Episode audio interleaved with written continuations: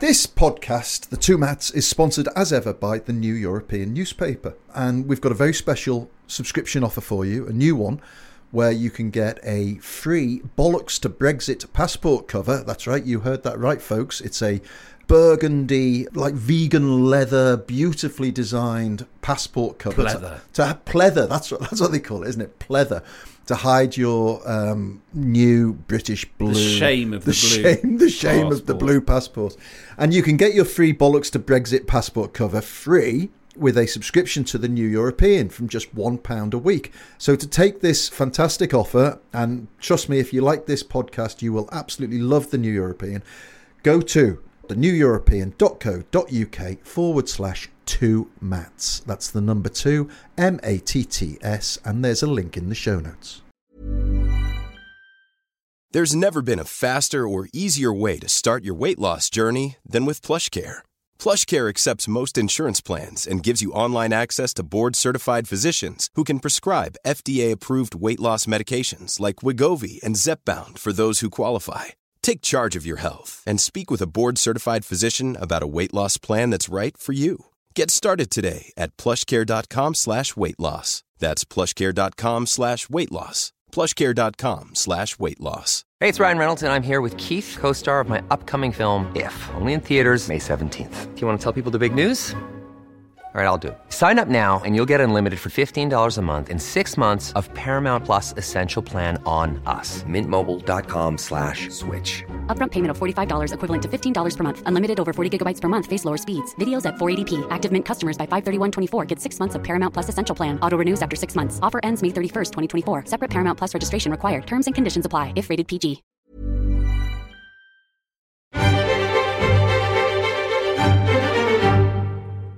Hello, snowflakes, and welcome back to the New European podcast. My name is Steve Anglesey. I'm the editor of the New European.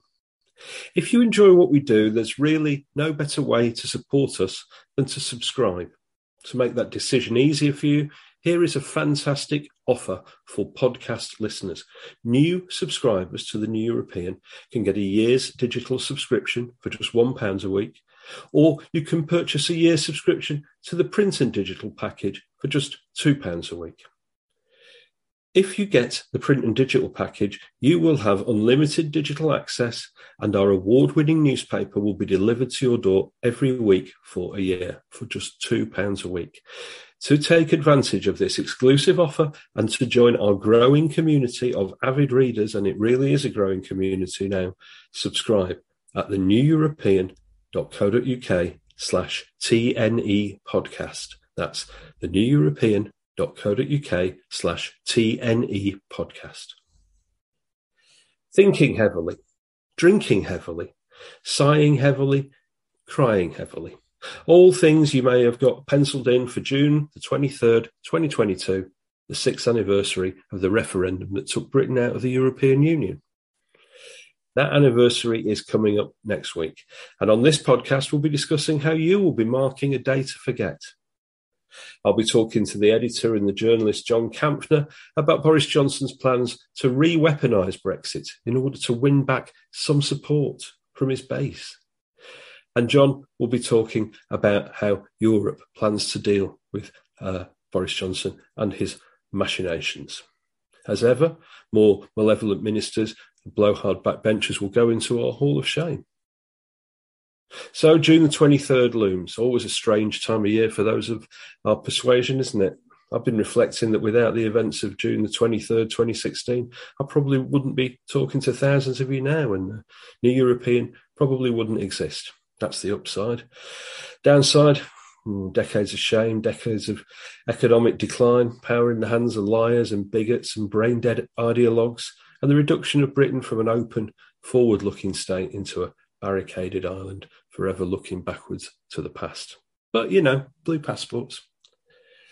Arthur Smith, who is a drummer rather than the fine comedian, has my sympathies. He wrote in uh, and said, June 23rd is my birthday, forever ruined by Cameron, Farage, Johnson et al. with their stupid referendum. Uh, it's an eternal, lifelong reminder. Sorry to hear that, Arthur. So, what are the rest of you planning for June the 23rd? You can email in or you can get us on Twitter. We'll give all that out at the end. Uh, but listeners of this podcast uh, have already been uh, been telling us what they've got planned. Lynn Atkinson says, I might go on a unicorn hunt. Mexico 864 says, I've got two nights booked in the sunlight uplands. Chops of Alec says, I will mark it by playing Ode to Joy loud. Mike Crisp says, I will go into the field next to my house and let out six piercing screams. Meanwhile, Vivian Tufnell says, I will mark June the 23rd with quiet despair. Steve Reed is a man after my own heart, with a very large vodka tonic to numb the anger. Tim Schofield, I will mark it by voting to take back one of the red wall seats from the Tories. And Jim Forbes Ritter, also of that persuasion, says watching at least one blue seat change colour in the by elections. Mark West is rubbing it in. He says, On June the 23rd, I'll be celebrating the granting of my EU passport, and Jake match it too. He says, On June the 23rd, I will take out and admire my French identity card and passport. Vayla Smith says that on June the 23rd, I will be campaigning for Scottish independence. Carol Rafferty, I think, is in Scotland too, and she says she will mark June the 23rd by singing the fine song Sunshine on Leith by the Proclaimers. The lyrics uh, that she writes here uh, are very apposite. My heart was broken. Sorrow, sorrow, sorrow, sorrow. Now, before we go to John Kampfner, a reminder of another brilliant podcast from the New European. Mayday relais, Mayday Mayday. This is Gris-Nez MRCC, Gris-Nez MRCC, Gris-Nez MRCC. 15 man overboard, approximately 15 man overboard. On the night between November 23rd and November 24th, 33 people were trying to stay alive in the English Channel. They were in a tiny inflatable, too many of them, and it was deflating. They called for help over and over again, but nobody came to help them. By morning, they were dead. This was the worst tragedy of its kind, and it took place in one of the world's busiest shipping routes between two of the world's richest countries. In the days that followed, we learnt more about the people who died, men, women and a young child, but their stories were soon eclipsed. First, there was a political row over who was responsible for the deaths. Then the story faded away, to be overtaken by government scandals and the coronavirus pandemic. The New European has spent a month retracing the journeys of some of those who perished. Where did they come from? Why did they leave? What drew them to Britain? And why did they have to die when the ships that could have saved their lives were so close? In this three-part series, we tell their stories because they deserve to be told. And we ask, what can be done to fix a system that's so inhumane?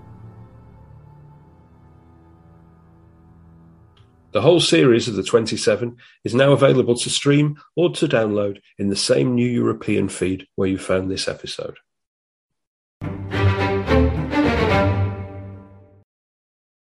What's behind all the protocol posturing? Is it a desire to uh, make things better for the people in Northern Ireland, or is a as a headline in issue 296 of the New European suggests, is it a case of Boris Johnson making war with Europe to save his own skin? To discuss it's the author of that excellent piece, friend of the New European, the writer John Kampfner. John, welcome back. Hi there, Steve. I tell you what, before we dig into all of this uh, and your piece, let, let's just go over a question that the listeners have been answering this week ahead of next week. So, on the sixth anniversary of the, the referendum, June the 23rd, 2022, what will you be doing and what will you be feeling?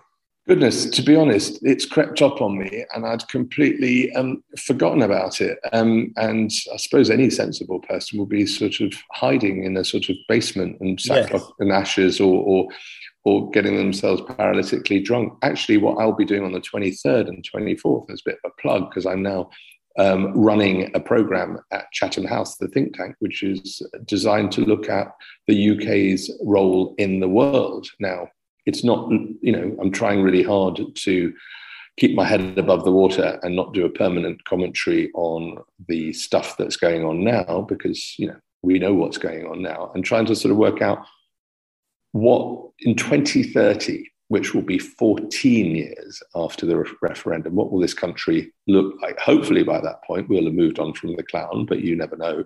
Mm. Um, and, you know, one challenge I think there is for people, uh, the millions out there, and I would say the 99.9% of people who read the New European, who are despondent, not just at the referendum, not just at the fact of Brexit, but at the everything that has come before, during, and after it, is that we've also got a responsibility to think, well, we can't just complain all the time. We've got to try to help in whatever way we can to forge a better path for this country because, you know, it, it, the Brexit memory doesn't fade. I don't feel any less cross about it now than I did when it happened. But with that, you can't just spend your whole time harumphing. You've got to think, well, now what do we do? Yes, absolutely. Absolutely. And maybe there are some movements towards that. Um, how, are you? I mean, you spend a lot of time in Berlin, you spend a lot of time in, in, in mainland Europe generally. Is Britain less important now in people's? I mean, it's obviously less important uh, because it's not a member of the EU. It's less important in Brussels, but is it is it less of a factor in people's thinking when you when you talk to people in Paris and Berlin, Rome? I mean, there's a lot of factors to consider on that. I mean, Brexit, I've always said, was never the cause of anything.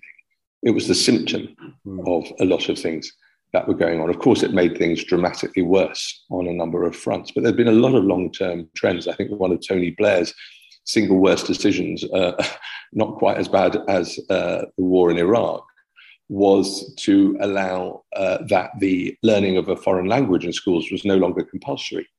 Uh, and that might seem a bit sort of, well, why is he talking about that? Well, actually, this all forms part of a piece of Britain feeling emotionally, socially, psychologically more and more distanced from Europe and more of a sort of sense of an island nation with all the delusions of grandeur that that comes part of that. And you know, every time, you know, even before Brexit, I was in Europe, I just felt so much part of a wider canvas. You know, whether you're in France, Germany, Italy, Spain, whatever, you were also part of Europe.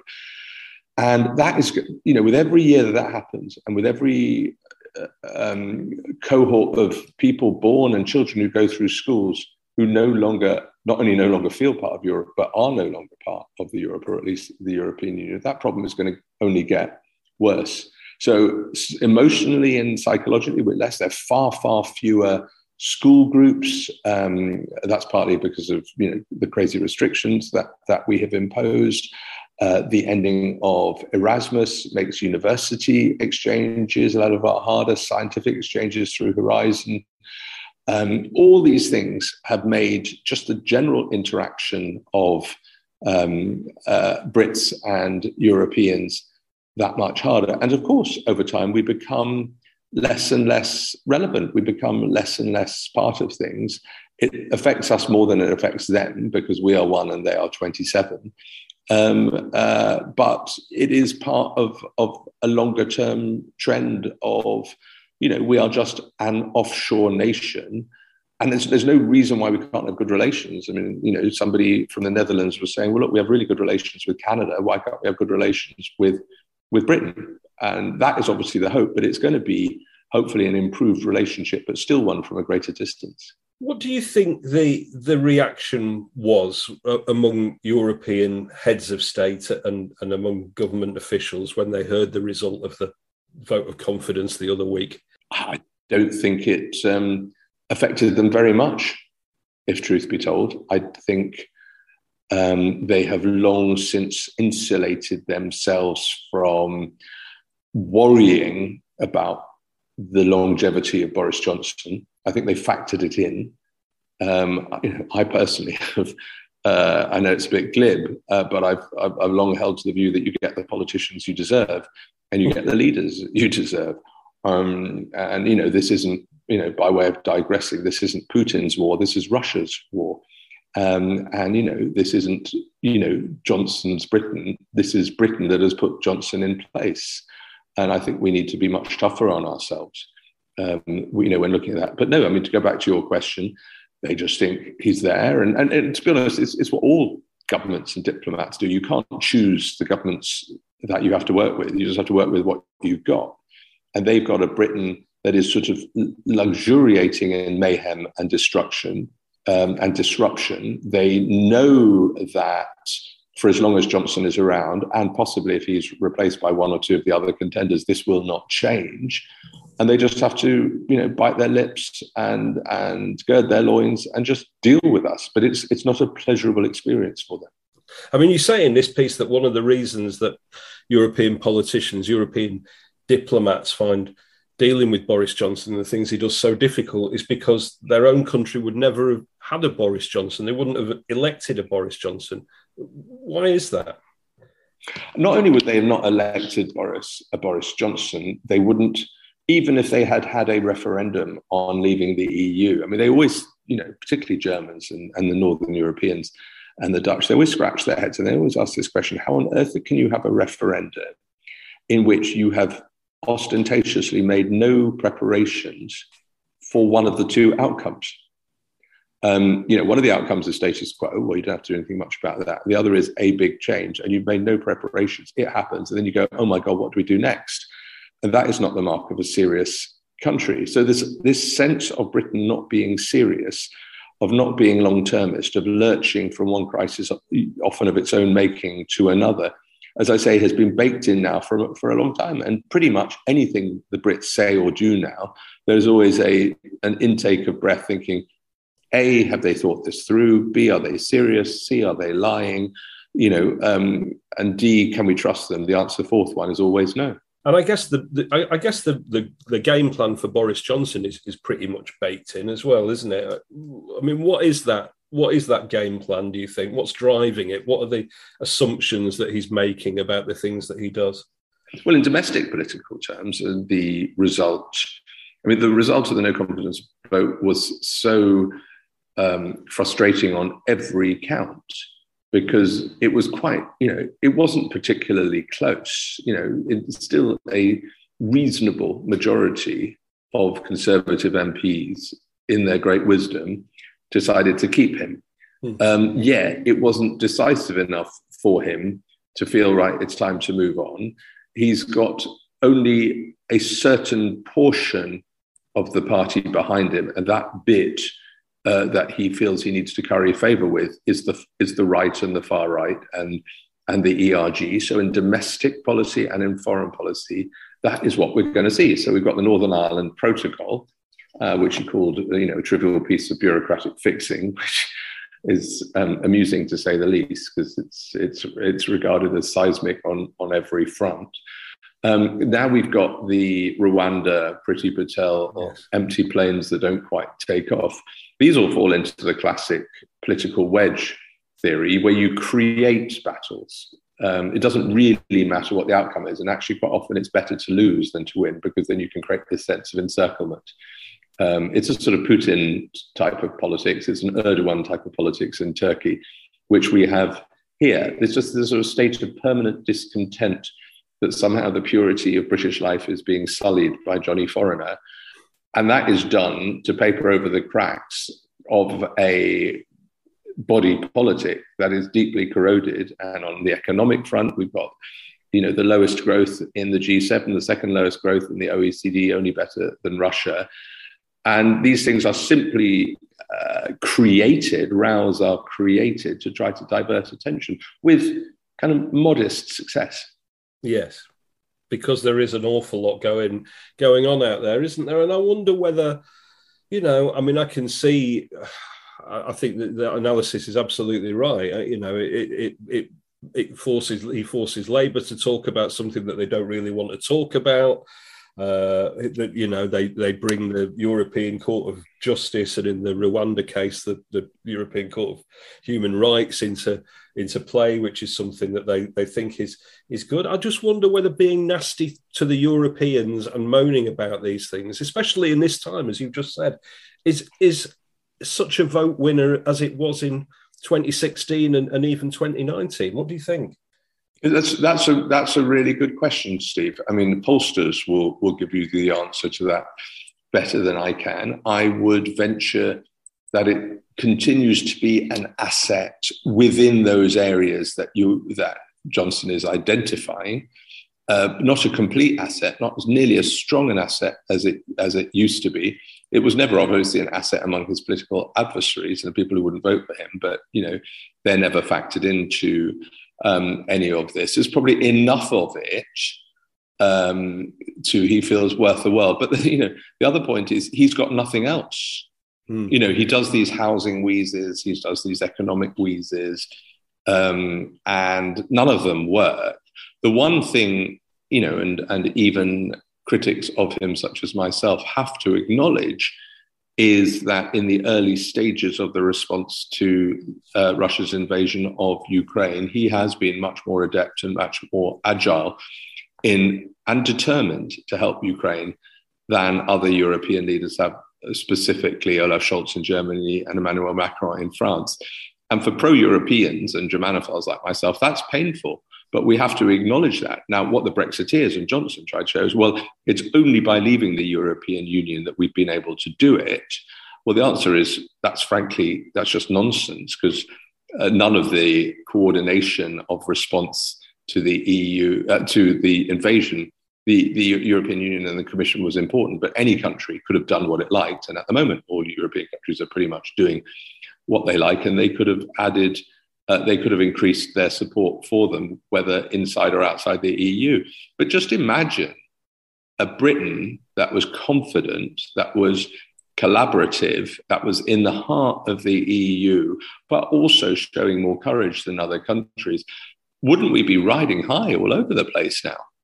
Well, you would be leading the EU in a, yeah. in a time where the, the you know the, the, Merkel has departed the stage and it's unsure uh, you know what power Macron's going to have by the end of next week. So and exercising influence on yes, the two exactly. big powers, France and Germany, and at the moment we have zero.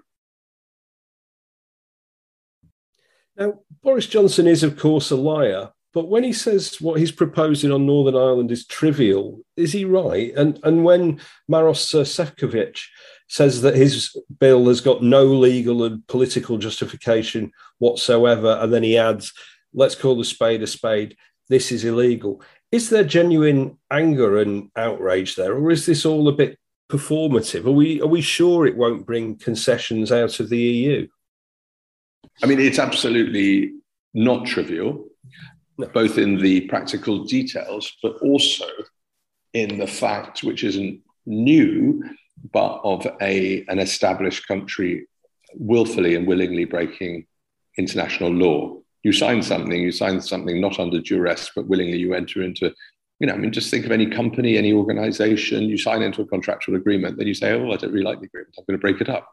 Well, you know, then you go into litigation. So, I mean, um, so the, the lack of legality, even though they've tried to cherry pick, um, and and the established lawyers in Number Ten and Treasury and Foreign Office have been sidelined, so they can find some Looney Tunes lawyers who can give them the um, judgment that they are looking for. It's not complicated, I imagine. I'm not a lawyer. It's not complicated in law. But if you sign a contract and you don't abide by it, well, you know, you're in breach.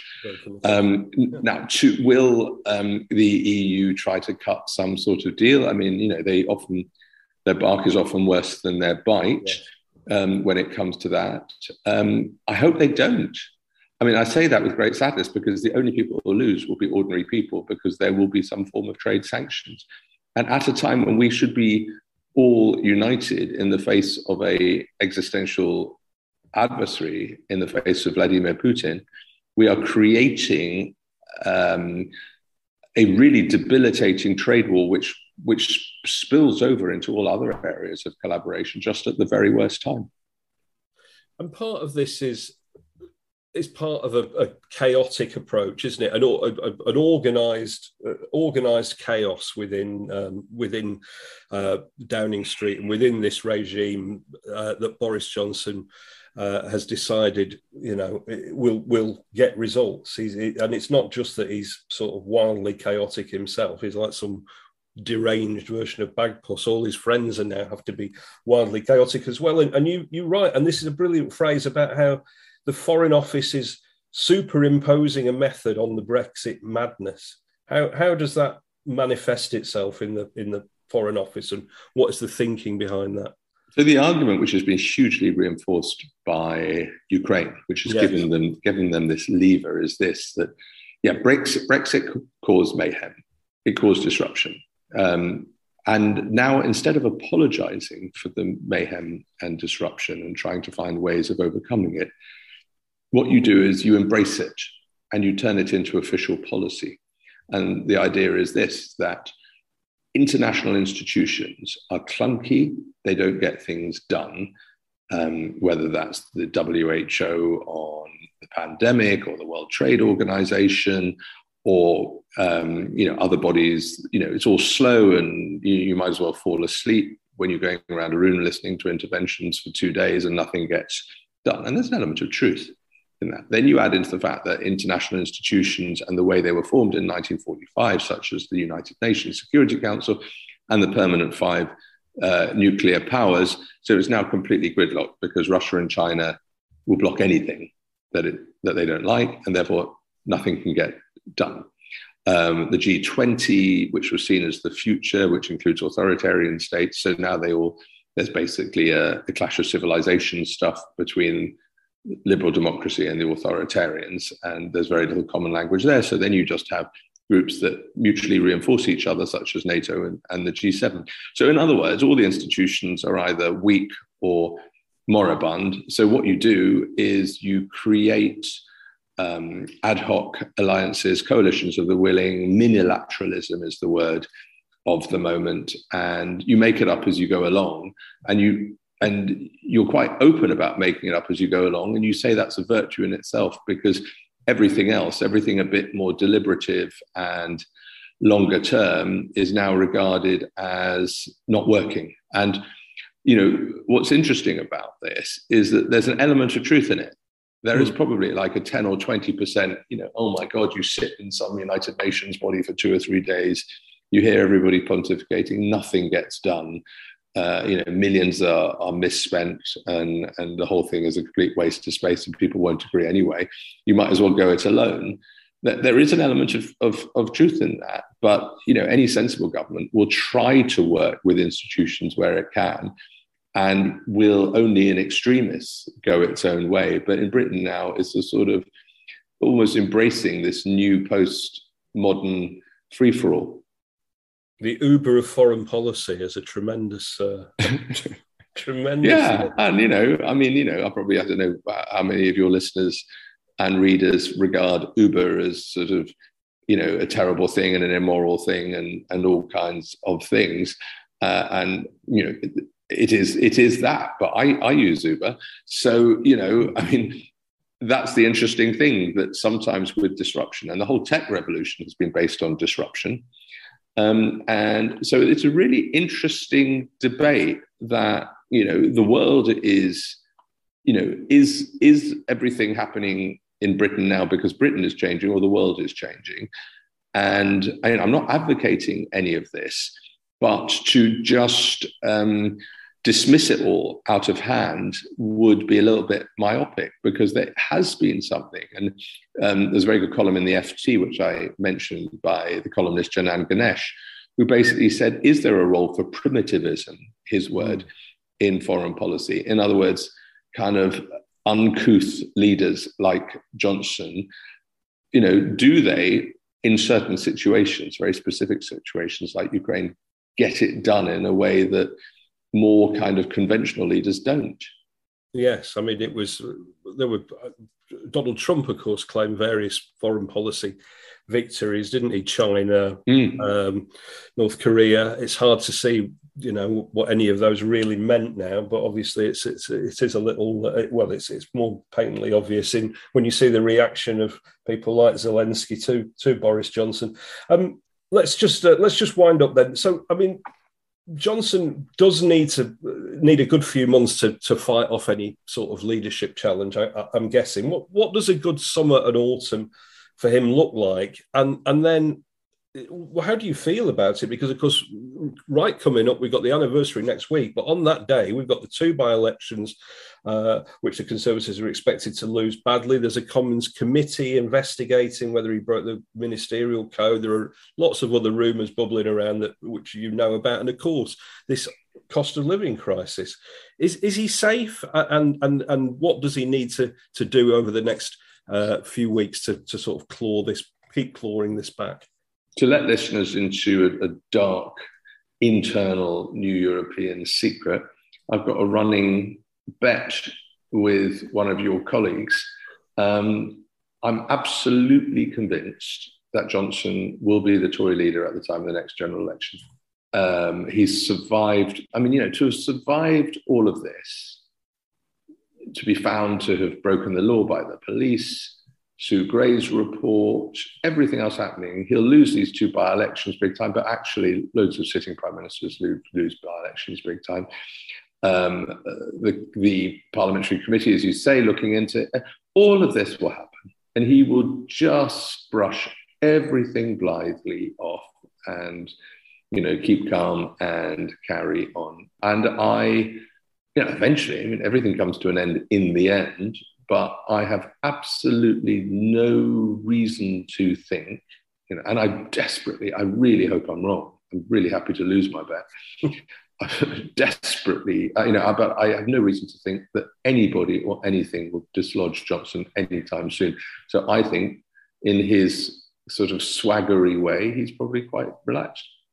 Oh dear, that doesn't make me feel very relaxed. Now Thank there's a so thought much. for a sunny day.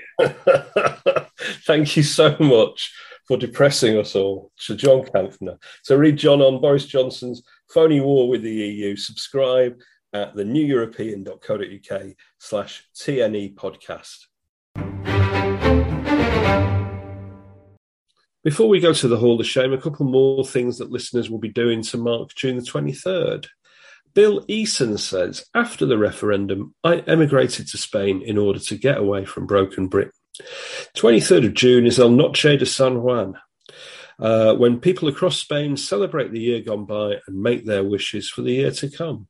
I will be celebrating the wonderful life that I have in Spain and hoping that in the coming year, the people whom I left behind in Scotland have the cojones to vote to leave the UK and rejoin the wonderful family of European nations.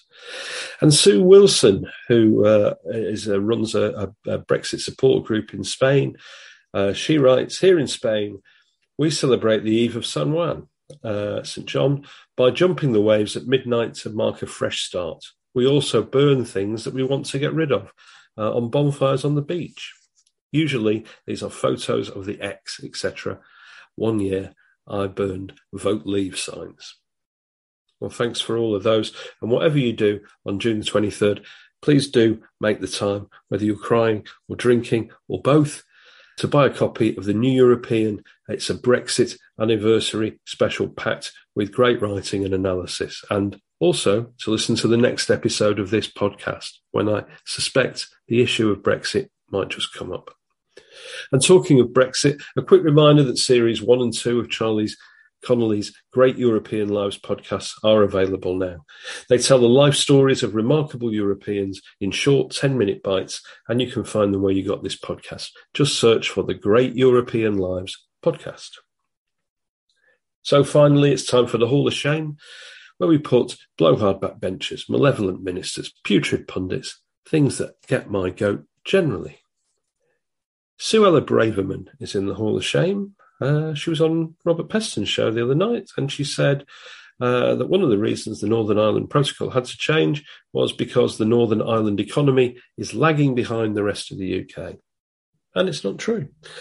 Uh, in fact, the latest regional growth data uh, suggests the Northern Ireland economy expanded by 1.4% quarter on quarter uh, in quarter three of last year. That compares to growth of 0.9% from Scotland, 0.6% from England. That's largely because of big growth in London, uh, while growth in Wales contracted by 0.3%. So uh, far outstripping uh, the rest of the UK, Northern Ireland. But, you know, never mind. Suella Braverman can't be expected to tell the truth.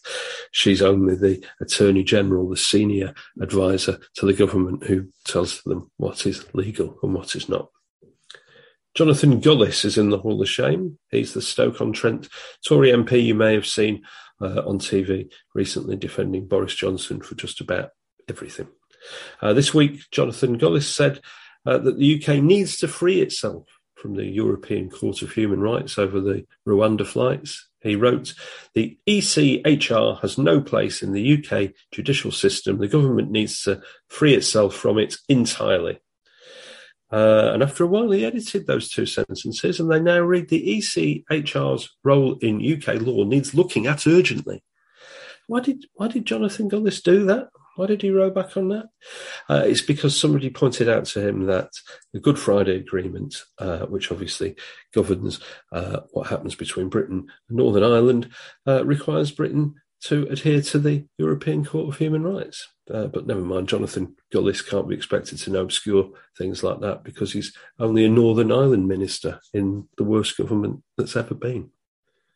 Ann Widdecombe is in the Hall of Shame as always. She was complaining this week that Britons now have no freedom of speech.